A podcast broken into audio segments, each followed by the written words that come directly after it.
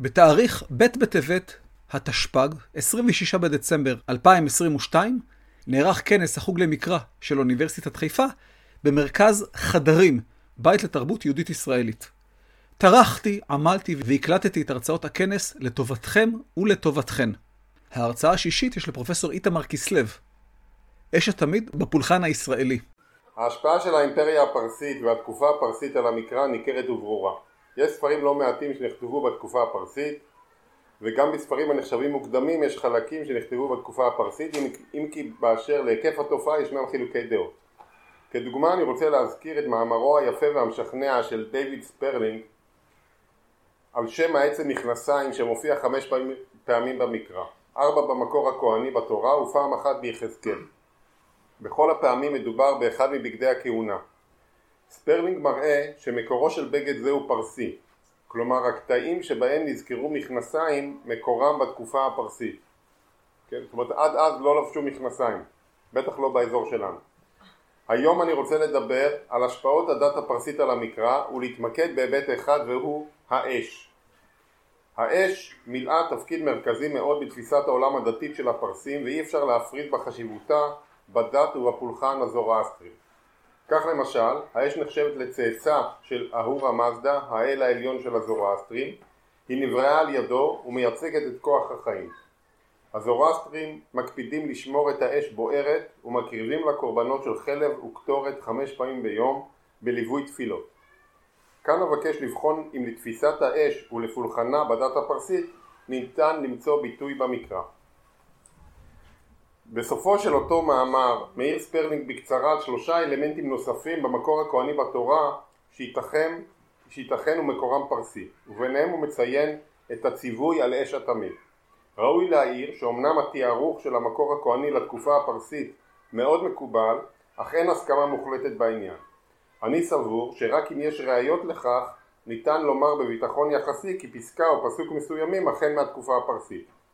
טענתי היא שבמקרה של תוספות למקור הכהני יש סבירות שהן מהתקופה הפרסית. כלומר אם נמצא שיקולים משכנעים דיים באשר לקטעים או פסוקים מסוימים במקור הכהני שאינם מקוריים נוכל להניח שהם נוספו לטקסט בתקופה הפרסית. בהרצאה זו אצביע על כמה תוספות למקור הכהני ואטען שכולן נוספו מתוך מגמה דומה. הציווי על אש התמיד נזכר רק בויקרא ו' פסוקים ה' וו' והאש על המזבח תוקד בו לא תכבה וביער עליה הכהן עצים בבוקר בבוקר וערך עליה העולה והקטיר אליה חלבי השלמים. אש תמיד תוקד על המזבח לא תכבה. בפסוקים אלה נאמר פעמיים שאש המזבח לא תכבה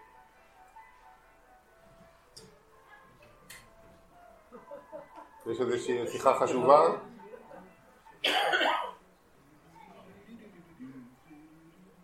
אז בפסוקים אלה נאמר פעמיים שאש המזבח לא תכבה ולשם כך בכל בוקר יש להוסיף עליה עצים. למעשה שני פסוקים אלה מצויים בסופה של פסקה שלפי כותרתה נושאה הוא קורבן העולה.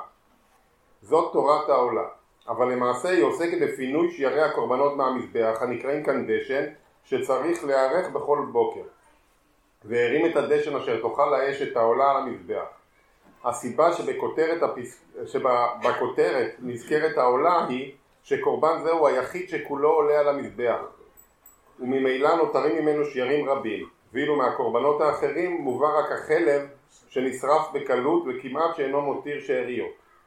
שאלה היא כמובן מדוע לא הוקדשה פסקה מיוחדת לציווי על אש התמיד ומדוע נצמד הציווי דווקא לפסקה זו. לפני שנברר עניין זה, חשוב להעיר שבפתיחת חוקי הקורבנות בספר ויקרא, במסגרת הפסקה המפרטת את סדר הקרבת קורבן העולה, ישנו ציווי אחר העוסק באש.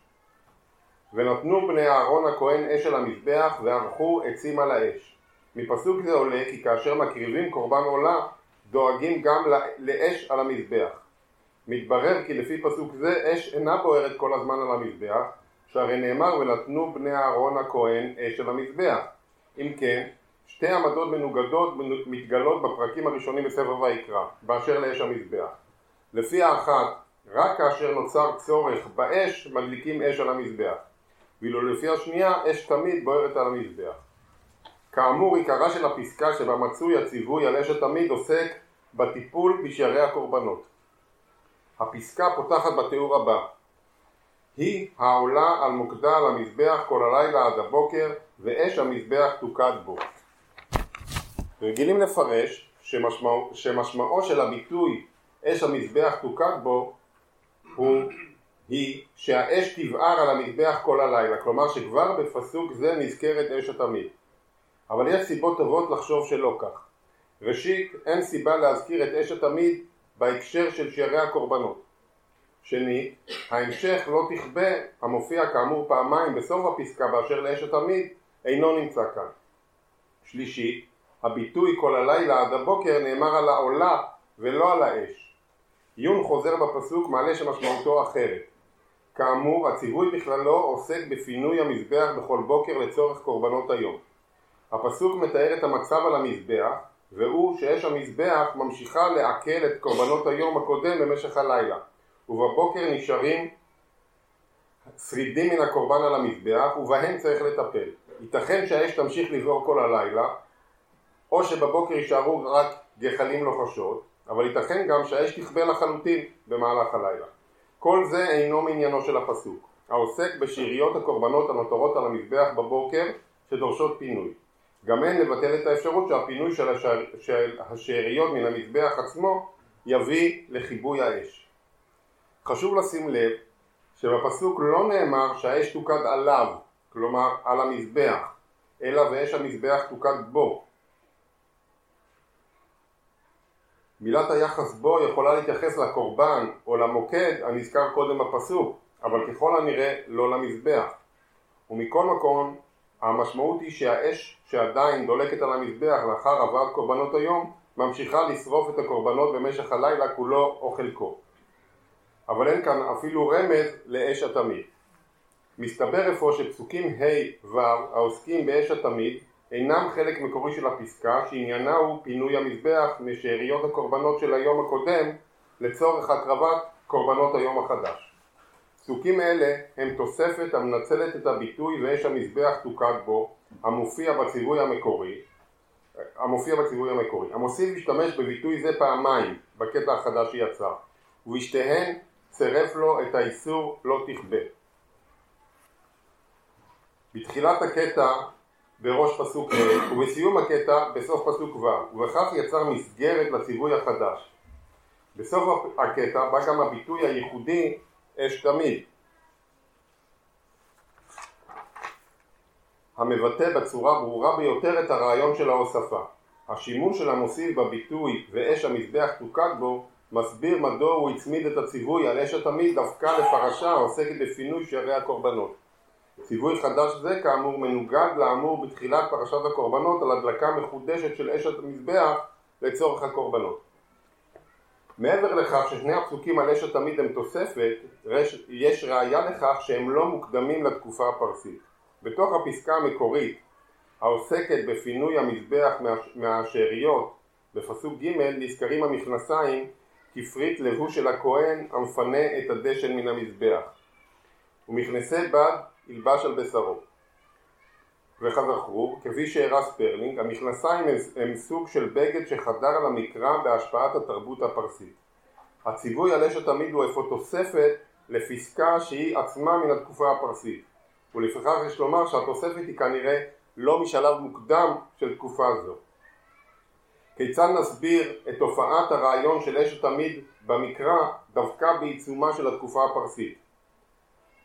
ניתן לשער שהמניע להוספת הציווי על אש התמיד הוא השפעה מרעיון אש התמיד בפולחן הזורואסטרי.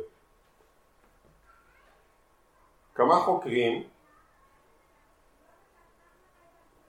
קשרו את הציווי על אש התמיד לנאמר בסיום חנוכת המשכן. ותצא אש מלפני אדוני ותאכל על המזבח את העולה ואת החלבים.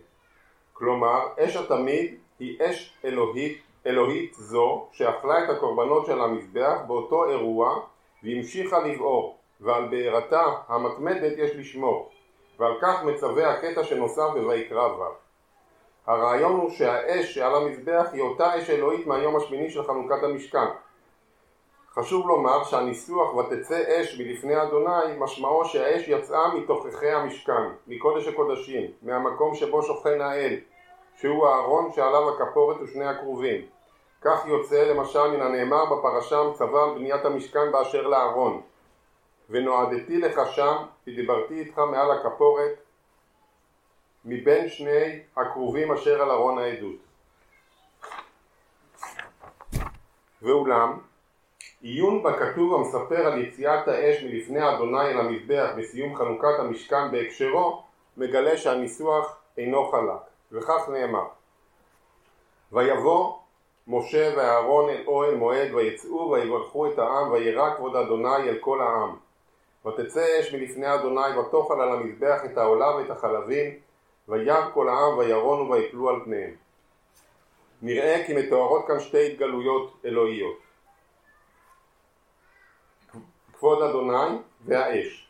וירא כבוד אדוני ותצא אש.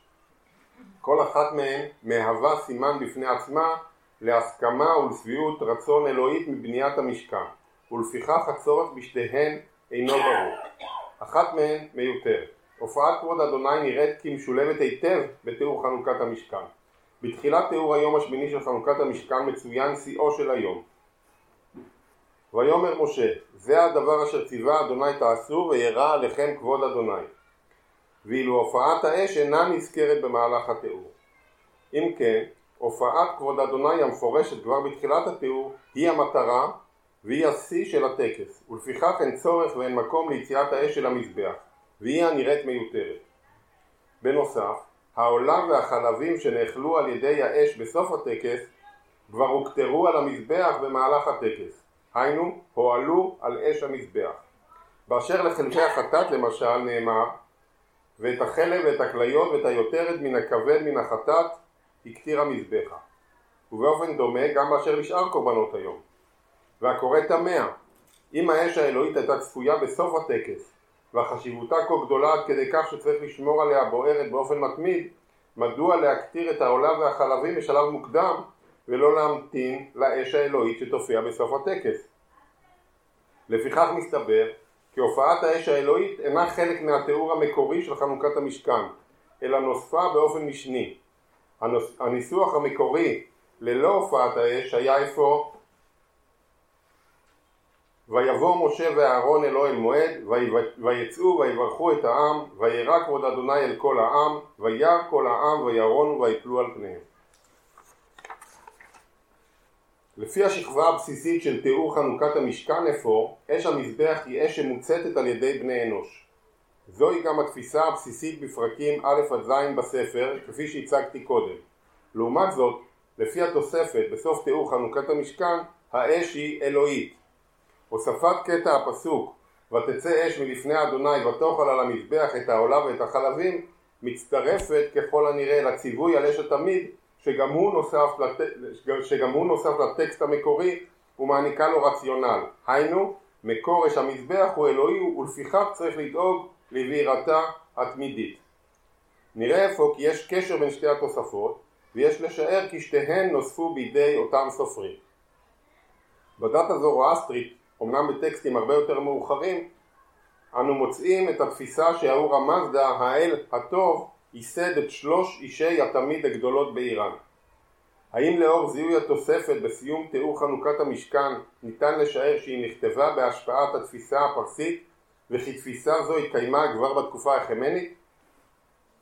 יציאת האש מלפני אדוני נזכרת שוב בסמוך מאוד לסיום תיאור חנוכת המשכן. בסיפור הקצר נדב ואביהו בני אהרון, וכך מסופר: ויקחו בני אהרון נדב ואביהו איש מחתתו ויתנו בהן אש וישימו עליה קטורת ויקריבו לפני אדוני אש זרה אשר לא ציווה אותם. התוצאה של מעשה זה היא ותצא אש מלפני אדוני ותאכל אותה וימותו לפני אדוני. חשוב לשים לב כי הניסוח כאן דומה מאוד לניסוח בתיאור סיום חנוכת המשכן. חמש המילים הראשונות זהות. הסברים רבים הוצאו לפשר חטאם של בני אהרון, החל בעת העתיקה וכלה במחקר המודרני, אך דומה שחטאם מפורש בכתובים. אש זרה אשר לא ציווה אותם. המשמעות הפשוטה של הביטוי היא אש שאינה מן המזבח. אש שאינה מאש התמיד. אמנם קשה להבין מדוע מעשה זה נחשב למעשה כל כך חמור שדינו מוות, אך נראה שזוהי אכן כוונת הביטוי. עם זאת, בפסוק כצורתו יש קושי. נראה כי הביטוי אש זרה אשר לא ציווה אותם אינו מוצב בפסוק במקום, במקום מתאים.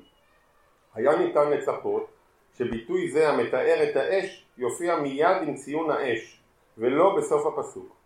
נראה כי ניסוח הולם יותר היה ויקחו בני אהרון נדב ואביהו איש מחתתו ויתנו בהם אש זרה אשר לא ציווה אותם וישימו עליה קטורת ויקריבו לפני אדוני. מתקבל על הדעת אפוא כי הביטוי אש זרה אשר לא ציווה אותם אשר מופיע באופן מנותק בסוף התיאור אינו מעיקר הסיפור אלא נוסף בשלב מאוחר.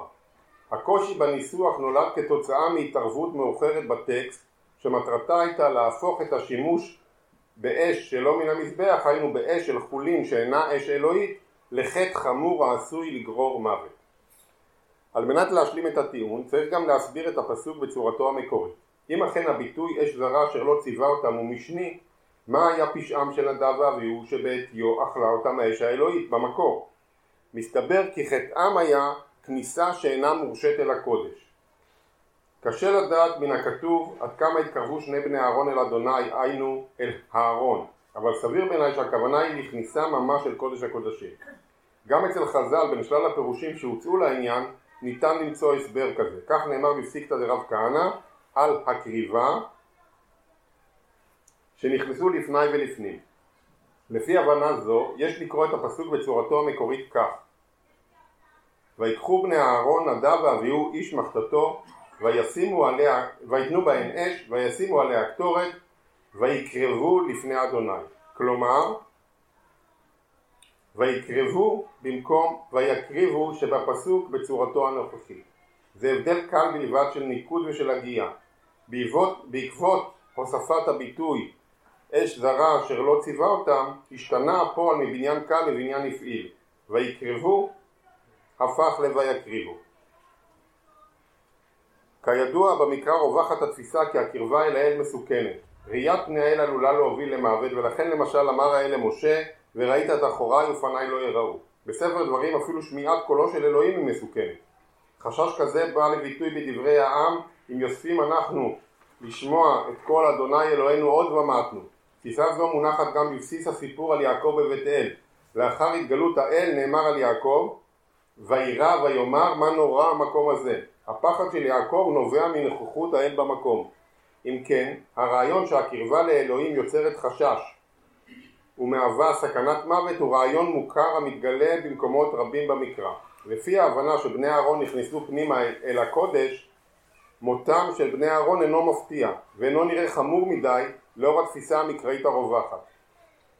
ראוי להזכיר כי באחד הסיפורים שבהם תפיסה זו מובעת נזכרים נדב ואביהו. בשמות כ"ד, פסוקים ט', י', מסופר שמשה ואהרון נדב ואביהו ושבעים מזקני ישראל ראו את אלוהי ישראל.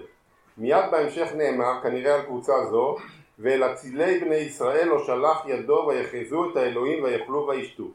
פסוק זה מציין כי על אף שראו את אלוהי ישראל הם לא נפגעו. יש כאן מסורת שאינה כהנית, הכוללת את נדב ואביהו, שלפיה הם התקרבו קרבה מסוכנת אל אדוני. אפשר לתפוס את הסיפור הכהני בויקרא י' על הקרבת הקטורת על ידי נדב ואביהו כגרסה כהנית של אותו אירוע שבו התקרבו השניים אל אדוני, אלא שבגרסה הכהנית הסיפור הסתיים במותם של השניים. נדב ואביהו לא הותירו זכר בקרב משפחות הכהונה, ולכן הסיפור הכהני לא יכול היה להותירם ללא פגע ונאלץ לספר על מותם ללא בנים. ככל הנראה הוא ניצל את המסורת על התקרבותם אל אדוני בשמות כ"ד או מסורת דומה כדי לספר על מותם. נדמה כי ניתן למצוא חיזוק לתפיסה שבסיפור המקורי חטאם של בני אהרון היה פריצת הגבולות והתקרבות אסורה, אל האל, גם מהסיפור בויקרא י' עצמו. בפסוק ג' מופיע הביטוי החידתי בקרובי אקדש, שבהקשרו הנוכחי כלל אינו מובן. אבל לפי הניסוח המקורי של פסוק א' ניתן לפרשו כמתייחס למתקרבים לאדוני יתר על המידה. באמצעותם יתקדש אדוני וקדושתו המסוכנת תתגלה. מותם של נדב ואביהו הוא המחשה לסכנה שבהתקרבות לאל הקדוש, וזו כנראה משמעות הביטוי בקרוביי אקדש. ראיה חזקה לצורתו המקורית המשוררת של הפסוק המתאר את חטא נדב ואביהו ניתן להביא מפתיחת החוק המכונה עבודת הכהן הגדול ביום הכיפורים המצוי בויקרא ט"ז. בפסוק הפתיחה נזכר המעשה של השניים אך ללא אזכרת האש הזרה. וידבר אדוני אל משה אחרי מות שני בני אהרון בקרבתם לפני אדוני וימותו. החטא מתואר כאן במילים בקרבתם לפני אדוני בלבד. מלבד חסרונו של אזכור האש הזרה מצוינת כאן במפורש הקרבה לאדוני ולא ההקרבה. ראוי להעיר כי בשני מקומות בספר במדבר נזכר סיפור נדב ואביהו. שניהם מנוסחים באופן כמעט זהה ובשניהם מופיע הביטוי בהקריבה מאש זרה. צריך לומר כי המחברים של שני כתובים אלה הכירו את הסיפור בויקרא י' בצורתו הנוכחית, היינו כבר עם, התוספ... עם תוספת הביטוי אש זרה אשר לא ציווה אותם. ואולם המחבר של הפסוק הפותח את ויקרא ט"ז הוא מציין את חטאם של נדב ואביהו במילים בקרבתם לפני אדוני, ככל הנראה הכיר את הסיפור בויקרא י' בצורתו המקורית, ללא התוספת אש זרה אשר לא ציווה אותם. הוא משקף את התפיסה הראשונה שלפיה החטא היה התקרבות מוגזמת אל האל. ניסוח זה בקרבתם לפני אדוני מחזק אפוא את ההשערה כי הביטוי אש זרה אשר לא ציווה אותם בויקרא י' הוא תוספת. כאמור, תוספת זו עולה בקנה אחד עם הזיהוי של אש המזבח עם האש האלוהית, ומטרתה להשתמש בסיפור נדב ואביהו לחיזוק חשיבות אש המזבח האלוהית. מי שמביא אש אחרת, מסתכן במוות. הסיפור הקצר נדב ואביהו מסייע בידינו להבין את עבודת המוסיפים גם בהיבט נוסף. כאמור, חמש המילים ותצא אש מלפני אדוני ותאכל שמצויות בגרסה המקורית של הסיפור על נדב ואביהו שימשו את המוסיפים על מנת להביא באופן ספרותי את האש האלוהית למזבח. הם ראו את הפסוק על יציאת האש בסיפורם של שני בני אהרון, ניצלו, ניצלו את המוטיב הזה לצורכיהם והוסיפו את הקטע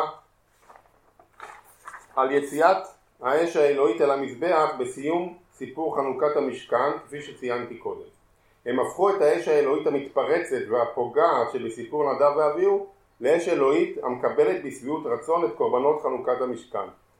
הקטע שנוסף בסיום סיפור חנוכת המשכן התנסח בהתאם לסיפור על נדב ואביהו. ידיהם של המוסיפים שהשתמשו בסיפור על מות נדב ואביהו להוספת מוטיב הופעת האש בתיאור חנוכת המשכן חלו כאמור גם בסיפור עצמו והוסיפו את המילים אש זרה אשר לא ציווה אותה. בהוספה זו נמצא הביטוי אש זרה ניגודו הוא אש תמיד, וגם הוא מצוי בקטע שנוסף כאמור מתוך אותה מגמה. שני ביטויים מנוגדים נתבעו אפוא על ידי מוסיפים אלה, אש תמיד בויקרא ו' וניגודו אש זרה בויקרא י'. העמדת הביטויים זה מול זה מחזקת את ההכרה ששני הרעיונות הוחדרו לטקסט המקראי מתוך מגמה אחת ועל ידי אסכולה אחת. ניתן לסכם כי ניתוח של כמה מקראות הנוגעים לאש בספר ויקרא העלה כי בשלב שאינו מוקדם לתקופה הפרסית התקיימה פעילות ספרותית ששילבה תפיסה חדשה באשר לאש המזבח. שלושת המקראות שנידונו הם מויקרא ו', ט' וי', וביחד הם משקפים מסכת רעיונית אחת, שלפיה ביום השמיני של חנוכת המשכן הופיעה אש אלוהית על המזבח, יש לשמר אש זו ולדאוג שלא תכבה, השימוש בפולחן באש שאינה מן המזבח, כלומר שאינה אש אלוהית, הוא אסור ומסוכן ועלול לגרום למוות. מותם של נדב ואביהו הפך לדוגמה ולתמרור אזהרה לכל מי שמחשבה על שימוש פולחני באש זרה תעלה בראשו. תוספות אלה שאינן נרחבות משליטות על הפולחן תפיסה חדשה ומעמידות את אש המזבח כאלמנט פולחני לעצמו. יש להזין אותה בעצים ולהקפיד על בעירתה באופן מתמיד. כל זה עומד בניגוד לתפיסה של הטקסטים לפני התוספות, שלפיהם אש המזבח אינה אש אלוהית, אלא הודלקה בידי אדם. לפיכך אין חשיבות לקיומה של אש תמיד, וייתכן שהיא תכבה לפעמים, ויצטרכו להדליק אותה מחדש. לפי תפיסה זו, חטאם של בני אהרון כלל לא היה קשור לאש, כי אם להתקרבות יתרה אל האל, וממילא הסיפור של נדב ואביהו לא המחיש את הסכנה בשימוש באש זרה. מתקבל על הדעת כי תפיסת האש כאובייקט, כאובייקט פולחני שחדרה לטקסטים מספר ויקרא בשלב מאוחר בתקופה הפרסית, מבטאת השפעה של הדת הפרסית הזורואסטרית, שבה לאש תפקיד מרכזי. יש חשיבות רבה בשמירה על בעירתה באופן מתמיד, וככל הנראה התפיסה היא שלפחות מוקדי האש המרכזיים מקורם אלוהי. הדמיון בתפיסה ומועד הכתיבה מקרב מאוד אל הדעת את המחשבה של מקורה של התפיסה החדשה באשר לאש שהובילה להוספות בספר ויקרא ובדת של האימפריה הפרסית השלטת. חשוב להכיר בהשפעה זו שנתנה את אותותיה בטקסטים מקראיים וחוץ מקראיים נוספים מתקופת הבית השני ואף בספרות חז"ל ויש להמשיך ולבחון עניין זה גם בחיבורים נוספים. תודה.